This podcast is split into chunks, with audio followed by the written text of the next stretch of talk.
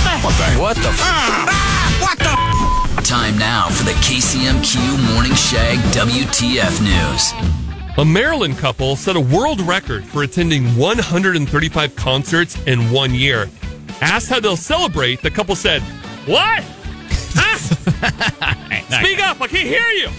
For the first time in 50 years, America has a vehicle on the moon.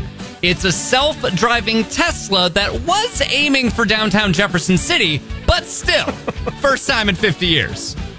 And finally, a new study reveals how orgasms can rewire the brain. No word on who participated in the study, but considering it involved orgasms, I'm sure you can safely rule out a lot of your wives. Okay. WTF News with B&H Well Drilling. Mid Missouri's preferred well drilling company. Request an estimate bhwelldrilling.com. Thanks for listening to the best of the KCMQ Morning Shag podcast. Ah. oh my god! Are you crazy? Hear more from Shags and Trevor weekday mornings on Classic Rock 96.7, KCMQ, and KCMQ.com.